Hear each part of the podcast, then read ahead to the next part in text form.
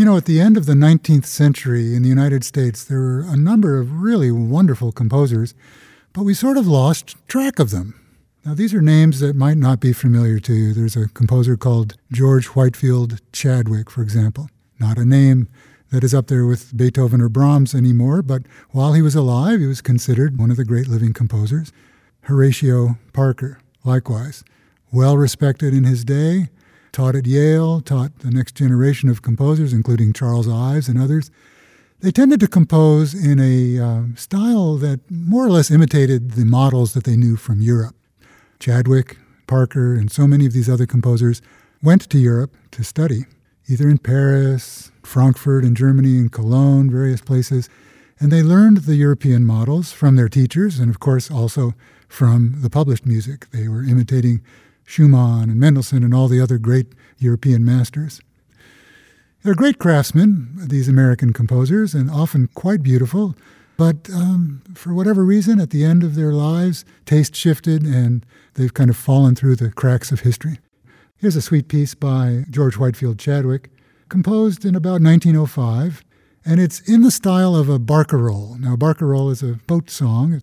Chopin wrote a barcarolle, a number of other uh, European composers wrote them.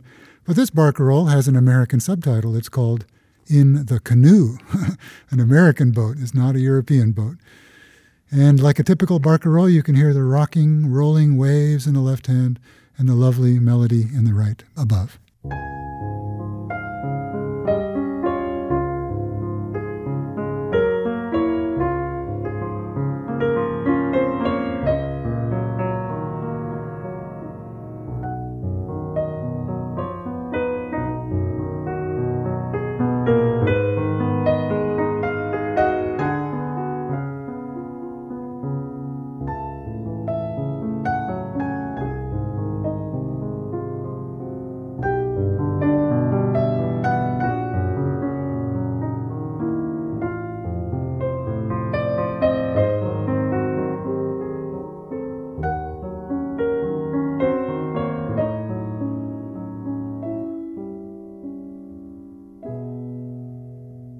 Beautiful stuff, charming, and uh, definitely worthy of our uh, listening. Another composer around the same time, actually a friend of Chadwick's, was Horatio Parker, dean of the School of Music at Yale, composing uh, in the late 19th, early 20th centuries. Uh, here's a piece called Etude Melodieuse, the melodious etude. Now, an etude is, is a study piece. We mostly think of Chopin as composing etudes. And here Parker is writing a little accompaniment like a harp,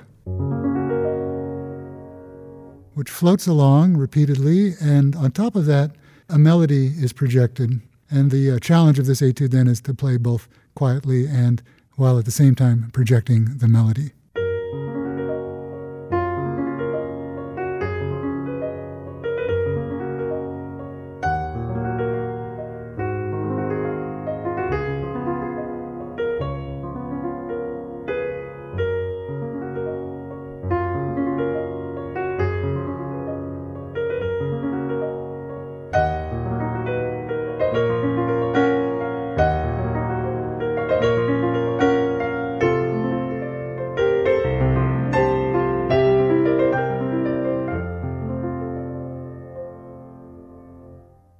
Charming stuff, beautiful, beautiful stuff, but uh, again, more or less forgotten. I feel uh, close to these composers and I'm happy to uh, resurrect them to some degree. George Whitefield Chadwick, Horatio Parker, Arthur Foote, so many of these composers, many of them based around Boston or New York at the turn of the century, these American romantics.